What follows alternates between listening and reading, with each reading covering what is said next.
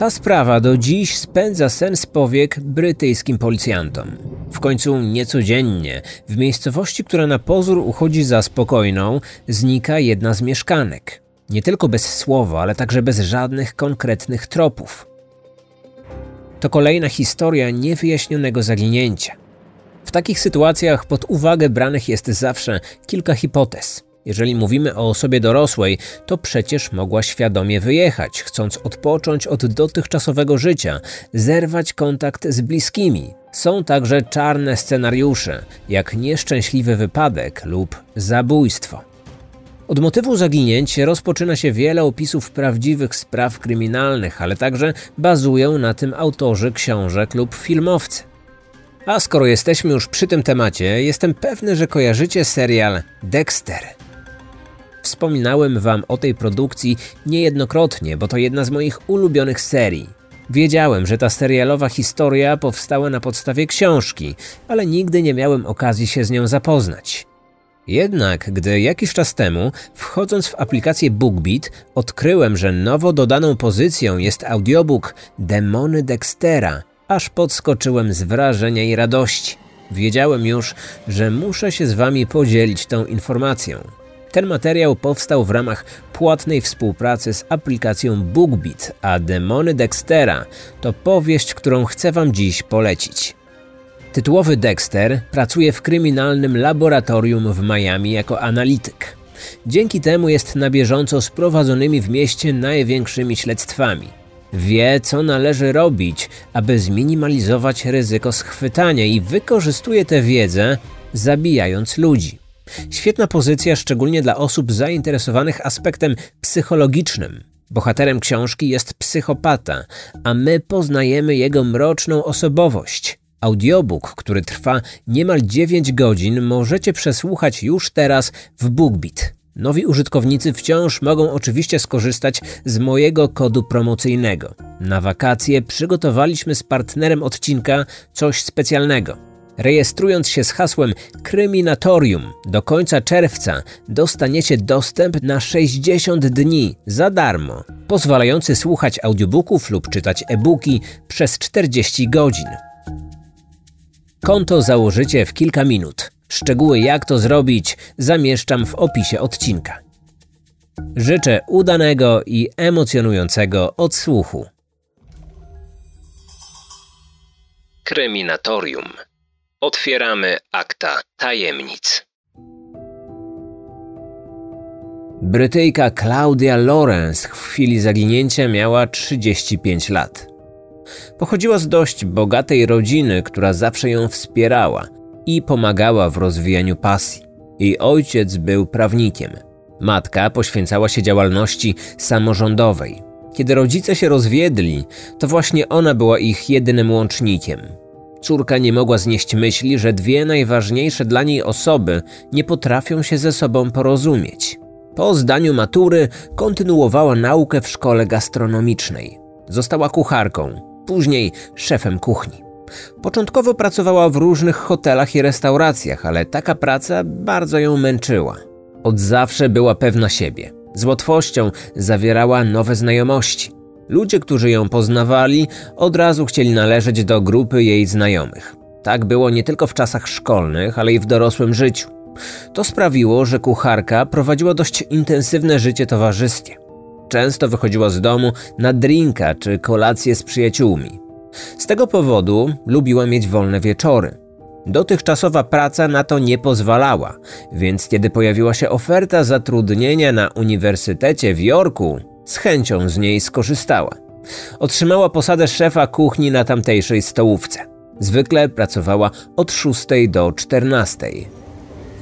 Nie miała męża ani dzieci. Taki styl życia bardzo jej odpowiadał. Uciekała od jakichkolwiek zobowiązań. W życiu liczyła się dla niej przede wszystkim dobra zabawa. Często odwiedzała Cypr, miała tam nawet stałe grono przyjaciół. Na wyspie szukała odpoczynku, ale i dobrej zabawy. Posiadała przytulny dom w Jorku. Niektórzy zastanawiali się, jak to możliwe, że ktoś pracujący na uniwersyteckiej stołówce mógł sobie pozwolić na zakup takiej nieruchomości. Ale odpowiedź na pytanie była dość prozaiczna. Klaudia w dużej mierze swoją dobrą sytuację finansową zawdzięczała rodzicom. Wielu zazdrościło jej życia na takim poziomie. Jednak zdarzały się również osoby, które z politowaniem kręciły na nią głową. W okolicy krążyły o niej różne plotki, bardziej lub mniej pochlebne.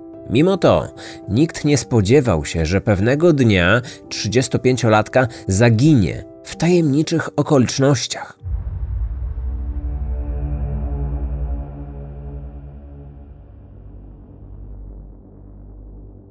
Swoją pracę zaczynała o 6 rano. Tak też było w środę 18 marca 2009 roku. Z domu wyszła pół godziny wcześniej o 5.30. Na miejsce dotarła kilka minut przed rozpoczęciem swojej zmiany. W ostatnim czasie udawała się na uniwersytet pieszo, ponieważ jej zepsuty samochód stał w warsztacie. Miała do pokonania około 3 kilometrów. Pracę skończyła po 8 godzinach, równo o 14. Nagrania z kamer pokazały, że kobieta opuściła uniwersytet dokładnie o 14.31. Widać na nich brązowo-włosą kobietę z plecakiem przewieszonym przez jedno ramię. W rękach trzymała coś, co mogło być jej kurtką. 16 minut później była widziana w innym miejscu. Po drodze spotkała znajomą z pracy, która zaoferowała jej podwózkę. Zgodziła się, po czym wsiadła do jej auta. 10 minut przed 15 była już pod swoim domem. Chwilę później wyszła. Nie wiadomo, dokąd zamierzała się wybrać, ale miejski monitoring uchwycił ją w pobliżu osiedlowego pubu. Rozmawiała przed nim z jakąś kobietą, która była z małym dzieckiem leżącym w wózku. Kwadrans później Klaudia wróciła w okolice swojego domu. Od tego momentu nie pojawiła się już na żadnych nagraniach. Nie wiadomo więc, co robiła przez kilka następnych godzin. Spacerowała, a może kogoś odwiedziła. Dała o sobie znać dopiero o godzinie 20. Właśnie o tej porze zadzwoniła do rodziców. Najpierw rozmawiała z ojcem, później z matką. Omówiła z nią plany wspólnego spędzenia następnego dnia, czyli zbliżającego się Dnia Matki, który w Wielkiej Brytanii obchodzony jest 19 marca. Później wysłała jeszcze kilka SMS-ów do znajomych. W odpowiedzi otrzymała tylko jedną wiadomość od kolegi mieszkającego na Cyprze. Jej treść nie jest znana. Wiadomo tylko, że kobieta nie odpisała na nią. Prawdopodobnie dlatego, że już wtedy spała.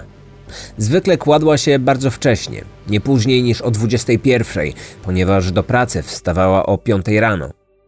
Następnego dnia nie zjawiła się w pracy. Było to bardzo nietypowe. Nigdy wcześniej nie zdarzyła jej się taka niezapowiedziana nieobecność. Do tej pory brała wolne tylko, gdy była poważnie chora. Jednak zawsze informowała o tym swojego przełożonego. Tym razem milczała, co zaniepokoiło jej szefa. Kilka razy próbował się do niej dodzwonić, ale kobieta nie odbierała telefonu. Po południu jej komórka była już wyłączona. Tego samego dnia wieczorem Klaudia była umówiona ze swoją przyjaciółką. Miały wybrać się na drinka do pubu. Jej znajoma pojawiła się w lokalu punktualnie. Czekała cierpliwie, ale 35-latka nie przyszła. To też było dziwne, bo nigdy nie wystawiała znajomych.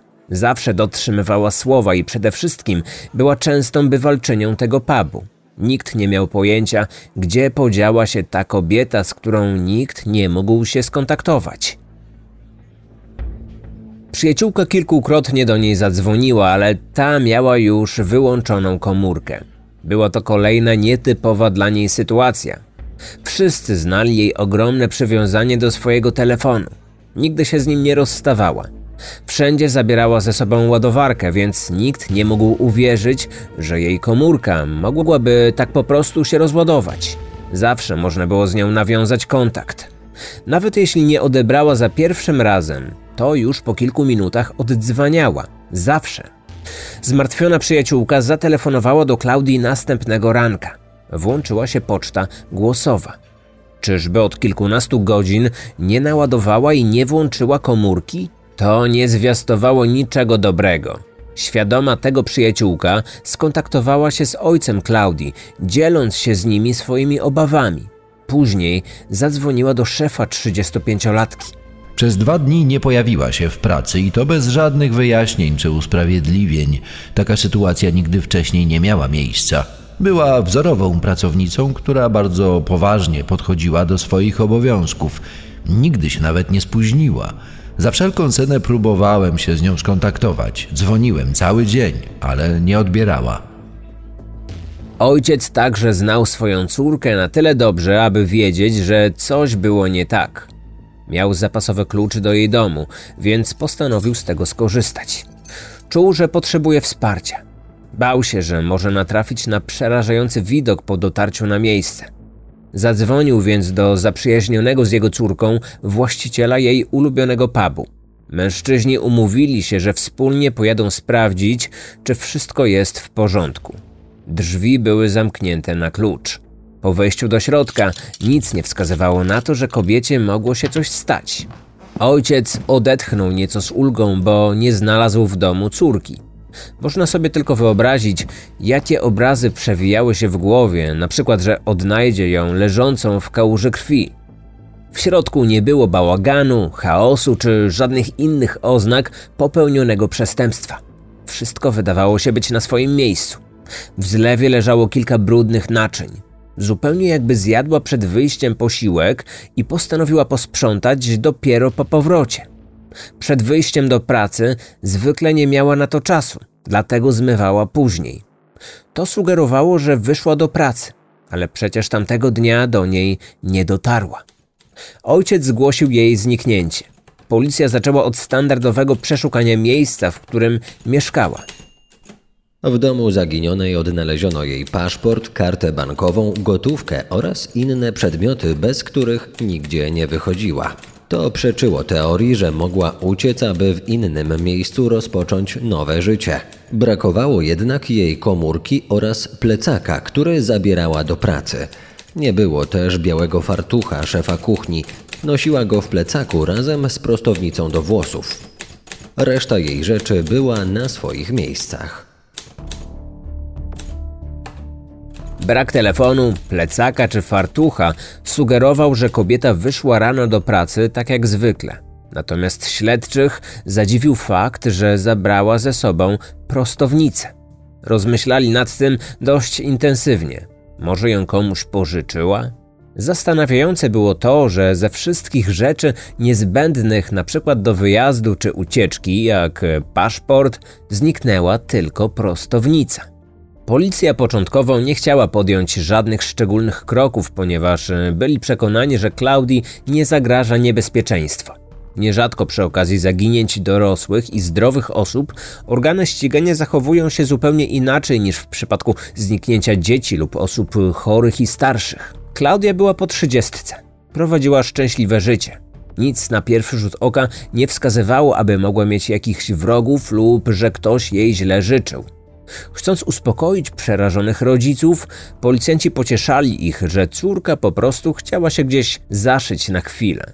Jednak mijały tygodnie, a po 35-latce wciąż nie było śladu.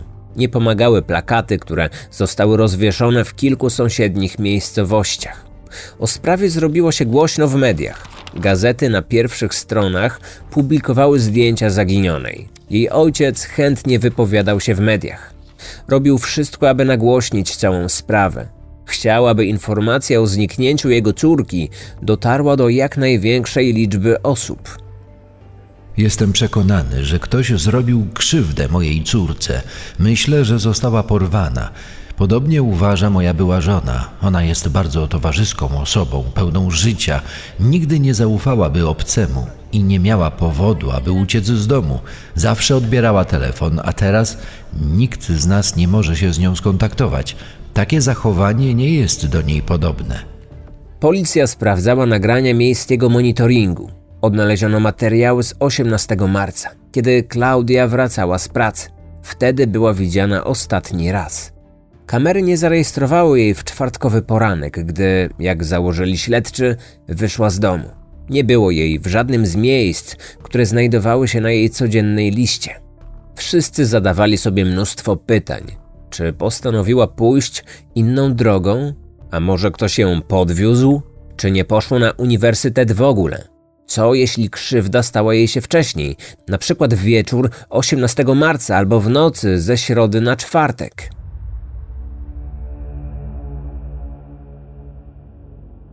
Sprawdzono również kamery przemysłowe w pobliżu jej domu, zwłaszcza te skierowane na tył jej posesji. 18 marca o godzinie 19.15 w pobliżu domu zaginionej przechodził tajemniczy mężczyzna. Na ramieniu prawdopodobnie miał przewieszoną torbę. Szedł wzdłuż budynku. Później zawrócił i zniknął z pola widzenia na 68 sekund. Co robił w tym czasie? Kamera znajdowała się w dość sporej odległości, więc nie udało się uzyskać wyraźnego obrazu tego człowieka. Nie można go było więc identyfikować. Nie było nawet pewności, czy mógł mieć cokolwiek wspólnego ze zniknięciem. Przypuszczano, że w czasie, gdy zniknął z pola widzenia kamery, zapukał do drzwi. Klaudia prawdopodobnie była wtedy w domu, więc teoretycznie mogła mu otworzyć. Ale czy tak się właśnie stało? Tylko jedno było pewne: tajemniczy mężczyzna w lewej dłoni trzymał papierosa. Następnego dnia, chwilę przed szóstą rano, w pobliżu jej domu, znowu kręcił się jakiś człowiek. Może nawet ten sam, co dzień wcześniej. Miał na sobie ciemne ubranie. Obszedł on posiadłość dookoła, a następnie został ujęty przez kamerę umiejscowioną z tyłu posesji o 5.50. Pięć minut później z przeciwnej strony nadszedł inny mężczyzna. Wyraźnie rozglądał się po całej okolicy. Nie wyglądał na kogoś, kto wybrał się na spacer. Sprawiał raczej wrażenie, jakby czegoś szukał albo kogoś. W ręku trzymał gazetę. Miał ciemne włosy, grzywkę i białą bluzę lub kurtkę. Był młody lub ewentualnie w średnim wieku.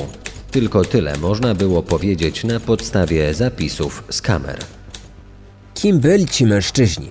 Czy jeden z nich wieczór wcześniej znalazł się na tyłach domu Klaudii? Policjanci nie umieli znaleźć odpowiedzi na te pytania. Przeczuwali jednak, że jest to kluczowa kwestia, której rozwikłanie pomoże odnaleźć kobietę. Podejrzenia funkcjonariuszy dotyczyły również dwóch aut, które zaparkowały w pobliżu domu zaginionej. Pierwszy z nich to Vauxhall Astra. Van, który 18 marca koło 21 zatrzymał się na podjeździe. Drugi, prawdopodobnie Ford Focus, był widziany następnego dnia o 5.42. Policjanci zastanawiali się, czy przypadkiem Klaudia nie wsiadła do Forda. Jedna z teorii zakładała, że szefowa kuchni nie poszła pieszo do pracy, ale została przez kogoś podwieziona. Mogło to oznaczać, że za jej zniknięciem stał ktoś, kogo dobrze znała. Pomimo starań nie namierzono właścicieli tych aut. Nie było nawet pewności, czy ten trop był słuszny. Samochody mogły się tam znaleźć przypadkowo, a ich kierowcy mogli nie mieć żadnego związku z tą sprawą. Sprawa wzbudziła spore zainteresowanie brytyjskiego społeczeństwa. Zaginiona była młodą i atrakcyjną kobietą, była singielką, nie miała dzieci i w najbliższej przyszłości nie zamierzała ich mieć. Odrzuciła społeczną presję, aby wyjść za mąż. Prowadziła dość niestandardowy tryb życia, przynajmniej niektórzy tak go określali. Lubi dobrą zabawę. To bardzo towarzyska osoba, która z łatwością nawiązuje nowe znajomości. Ma sporo znajomych i przyjaciół. Często gdzieś wychodzi, dużo czasu spędza w pubie niedaleko swojego domu. Często poznaje tam mężczyzn, z którymi idzie potem do łóżka. Kobieta stawiała raczej na krótkoterminowe relacje z mężczyznami. Nie chciała się angażować w poważne związki. Lubiła niezobowiązujące romanse. Podobno zdarzało jej się nawet spotykać z kilkoma facetami naraz. Najbardziej szokująca informacja dotyczyła tego, że umawiała się z zajętymi mężczyznami. Wśród jej kochanków było wielu takich, którzy na co dzień udawali idealnych ojców i mężów. W mediach zaczęto mówić i pisać o jej drugim sekretnym życiu. Za dnia miała być zwykłą kobietą, która z pasją wykonuje swoją pracę i ma dobry kontakt z rodziną. Natomiast kiedy nikt jej nie widział, stawała się zupełnie kimś innym uwodzicielką mężczyzn, która rozbijała szczęśliwe rodziny. Brytyjczycy ulegli tej narracji. Początkowe zainteresowanie i współczucie zostało zastąpione obojętnością i pogardą. Policjanci również podchwycili ten trop. Zaczęli wnikliwie przesłuchiwać osoby z jej bliskiego otoczenia. Chcieli znać nazwiska tych, z którymi mogła być związana, przynajmniej na krótko przed zaginięciem. Jak można się domyślać, jej kochankowie nie byli skłonni do rozmów. W sporej części byli to faceci, którzy mieli dużo do stracenia w przypadku ujawnienia niewygodnej dla nich prawdy. Mówiono również o tym, że szefowa kuchni miała nieciekawe grono znajomych. Ostatnie tygodnie przed zniknięciem spędzała w dzielnicy mającej złą reputację. Policja dokładnie przeczesała tą okolicę.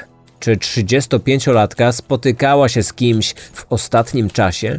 Było to jedno z najważniejszych pytań w śledztwie. Jeden ze świadków widział, jak wieczorem 16 marca do jej domu zapukał mężczyzna. Ubrany był w brązową kurtkę, miał przy sobie plecak, wpuściła go do środka. Następnego ranka wróciła z nim do domu o godzinie 5. Pojawiły się głosy, że był to ten sam mężczyzna, który wieczór wcześniej złożył jej wizytę. Inny świadek zeznał, że 17 marca kobieta przyszła do pracy w nie najlepszej kondycji. Podobno całą noc imprezowała. Piła do czwartej. Godzinę później miała wrócić do domu tylko po to, aby się przebrać i wyjść do pracy. Wieczorem była umówiona ze znajomymi. Miała świętować w pubie Dzień Świętego Patryka. Nie przyszła i nikt nie wiedział dlaczego.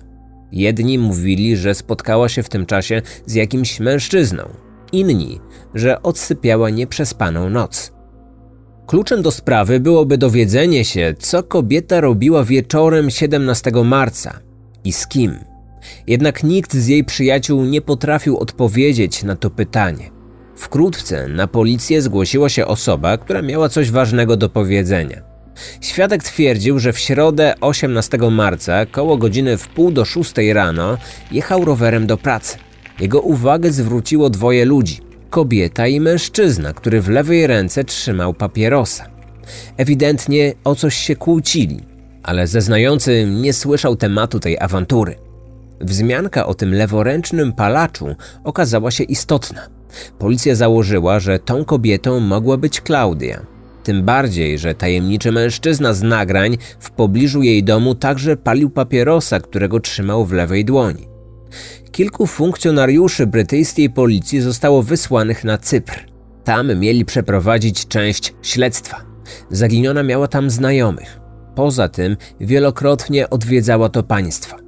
Warto przypomnieć, że ostatnia wiadomość, którą kobieta otrzymała wieczorem 18 marca 2009 roku, została wysłana przez mężczyznę mieszkającego na Cyprze.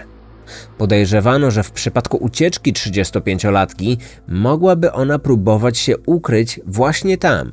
Jednak na miejscu nie dokonano żadnych istotnych odkryć. Nic nie wskazywało na to, że kobieta może przebywać na Cyprze. Po pięciu tygodniach śledztwo zmieniło swój charakter. W pewnym momencie detektywi zaczęli podejrzewać, że nie doszło do zaginięcia ani dobrowolnej ucieczki, ale do zabójstwa. Jeszcze raz dokładniej przeszukano tereny wokół jej domu, miejsca pracy oraz okolice, w której często spotykała się ze znajomymi. Nurkowie sprawdzali wszystkie pobliskie zbiorniki wodne. W połowie kwietnia 2009 roku z rzeki przepływającej niedaleko domu Klaudii wyłowiono kobiece zwłoki. Natychmiast pojawiły się plotki, że ciało należało do zaginionej. Niedługo później szef policji zwołał specjalną konferencję prasową, na której odniósł się do tego makabrycznego znaleziska. Chciałbym rozwiać wszelkie plotki i wątpliwości, które narosły w wyniku wycieku informacji o tym, że w jednej z rzek odnaleźliśmy zwłoki należące do kobiety. Sekcja zwłok wykazała, że ciało nie należy do zaginionej 18 marca szefowej kuchni w miejscowym uniwersytecie. To wiemy na pewno. Prawdziwa tożsamość zmarłej na chwilę obecną nie jest jeszcze znana. Śledztwo stanęło w martwym punkcie na kilka lat.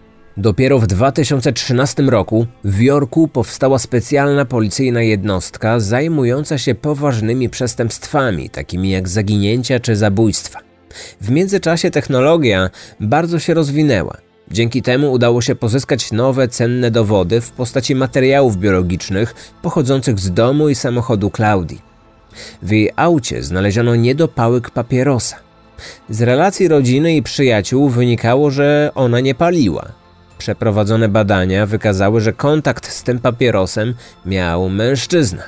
Niestety, w bazie danych nie było osoby, do której można byłoby przypisać ten materiał biologiczny. Szukano dalej. Rok później nastąpił długo wyczekiwany przełom w sprawie. Aresztowano mężczyznę podejrzanego o zabójstwo Claudii, a był nim 59-letni Michael Snelling. Zatrzymany mężczyzna był pracownikiem tego samego uniwersytetu, na którym pracowała zaginiona kobieta. Zatrudniony był jako technik laboratoryjny na Wydziale Biologii i dobrze znał się z szefową kuchni. Często widywano ich w tym samym barze. Dodatkowo mieszkali w sąsiedztwie. Niekiedy mężczyzna podwoził ją rano do pracy. Michael był lubiany przez innych. Angażował się w różne akcje społeczne. Wyciągał pomocną dłoń do każdego, kto tego potrzebował. Jego aresztowanie wzbudziło dużą sensację. Większość jego znajomych nie mogła uwierzyć, że ten sympatyczny facet mógł mieć coś wspólnego ze zniknięciem. Jednak niektórzy zaczęli zastanawiać się, czy bycie tak dobrym człowiekiem nie było przypadkiem jedynie jego maską. Nie podano, co było bezpośrednim powodem aresztowania. Policja próbowała ukryć tożsamość tego mężczyzny, ale media dość szybko ją odkryły i ujawniły. Spekulowano, czy znalezione przez śledczych DNA będzie do niego pasować. Ekipa policyjna przeszukała jego dom i samochód. Rozkopała ogródek. Liczyli, że odkryją tam ludzkie kości, ale ostatecznie nie znaleźli niczego. Wkrótce mężczyzna opuścił areszt jako wolny człowiek.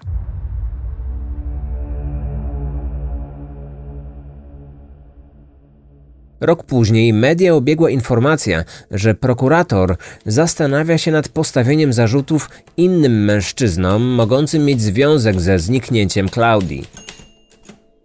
Na przełomie marca i kwietnia 2015 roku zatrzymano czterech mężczyzn. Wszyscy przekroczyli 50 lat. Mieszkają w tym samym mieście co zaginiona kobieta. Cała czwórka opuściła areszt po wpłaceniu kaucji, natomiast prokuratura w dalszym ciągu rozważa, czy postawić im zarzuty. Tym razem zadbano o to, aby tożsamość aresztowanych nie wyciekła do opinii publicznej. W maju 2015 roku prokuratura wydała specjalne oświadczenie. Mężczyźni nie mieli nic wspólnego z zaginięciem lub śmiercią kobiety. Dwa lata później pojawił się nowy podejrzany, a był nim Christopher Halliwell. 19 marca 2011 roku została zamordowana 22-latka o imieniu Cheyenne. Mieszkała w miasteczku oddalonym około 8 godzin jazdy samochodem od Yorku. Gdy nad ranem wracała z imprezy w klubie, poinformowała swojego chłopaka, że jest już blisko ich mieszkania. Niestety na miejsce nie dotarła. Zaniepokojony mężczyzna zgłosił zaginięcie na policję. Po pięciu dniach odnaleziono jej zwłoki. Spoczywały w płytkim dole wykopanym w lesie. Potwierdzono, że ofiara zmarła rano 19 marca, a przyczyną śmierci był uraz głowy. Jeszcze tego samego dnia policja schwytała sprawcę. Był nim wówczas 47-letni taksówkarz Christopher Halliwell. Toku śledztwa wyszło na jaw, że mężczyzna zabił także 20-letnią Becky. Dziewczyna od 2007 roku była uważana za osobę zaginioną. Jej zwłoki zostały poćwiartowane. Nie wszystkie części jej ciała udało się odnaleźć. Niektórzy wierzą, że Halliwell był sprawcą aż 27 morderstw. Do kilku z nich mogło dojść 19 marca i dlatego utożsamiano tego mężczyznę ze sprawą Claudii. Zakładano, że kobieta została zamordowana właśnie tamtego poranka. Mężczyźnie udowodniono wyłącznie dwa zabójstwa. Jednak wiele faktów przemawia za tym, że jest on seryjnym mordercą, podróżującym po kraju w poszukiwaniu swoich ofiar. Zwolennicy tej teorii uważają, że zamordował Klaudię, a jej zwłoki ukrył wiele kilometrów z dala od jej domu. Być może nawet je poćwiartował. Steven Fulcher Autor książki o zbrodniach Christophera kilkukrotnie wypowiadał się o zaginięciu Klaudii. Uważam, że ten człowiek miał coś wspólnego z zaginięciem kucharki z 2009 roku. On miał pewien schemat działania. Atakował kobiety, które samotnie przechadzały się po ulicach. Zazwyczaj działał w bardzo wczesnych godzinach porannych albo nocnych. Tak było w przypadku tego zaginięcia, więc myślę, że policja powinna rozważyć ten trop. Śledczy wykluczyli go jednak z grona podejrzanych. Pisarz przekonywał, że w 2009 roku ojciec Christophera mieszkał w pobliżu domu Klaudii, ale inne źródła temu zaprzeczają. Poza tym zaginiona 35-latka nie pasowała do charakterystyki ofiar tego przestępcy. Wybierał on młodsze kobiety, które miały mniej więcej 20 lat. On sam zaprzeczył, że miał cokolwiek wspólnego z jej zniknięciem lub śmiercią. Na przełomie sierpnia i września 2021 roku policja kontynuowała poszukiwanie. Przeczesano dokładnie tereny wzdłuż jeziora w St. Hatton. Wybór tego miejsca wiązał się z nowymi informacjami, które ustaliła policja. Akcja poszukiwawcza nie przyniosła jednak żadnych nowych wskazówek. Zaginięcie Klaudii jest jedną z najdłuższych i najgłośniejszych tego typu spraw w Wielkiej Brytanii. Ojciec kobiety do samego końca miał nadzieję, że zobaczy jeszcze córkę żywą. Niestety tak się nie stało, ponieważ zmarł w 2021 roku. Matka Klaudii nadal wierzy, że jej córka wciąż żyje. Tego optymizmu nie podzielają jednak policjanci. Są pewni, że kobieta została zamordowana. Liczą tylko na to, że któregoś dnia odnajdą jej szczątki, a wtedy jej bliscy będą mogli je pochować. Śledczy nadal podejrzewają, że ktoś z jej bliskiego otoczenia posiada cenne informacje, ale boi się je ujawnić. Co takiego mogłoby kogoś powstrzymać przed ujawnieniem prawdy? Według policji może mieć to związek ze stylem życia Klaudii. Zabójcą mógł być jej kochanek. Motyw? Obawa przed zapowiedzianym przez kobietę ujawnieniem ich romansu. Kto wie, może to czyjaś zdradzona żona postanowiła się zemścić na kochance męża. Może wynajęła kogoś do pozbycia się tego rodzinnego problemu. Czy któregoś dnia poznamy prawdę? Niektórzy mówią, że nadzieja umiera ostatnia. Odcinek powstał na podstawie artykułu pod tytułem Timeline Claudia Lawrence Disappearance autorstwa Time Tease. Ponadto wykorzystano takie portale informacyjne jak The Guardian, Daily Mail czy The Press oraz teksty autorstwa m.in. Helen Carter, Elizabeth Sanderson i Jeremiego Smola.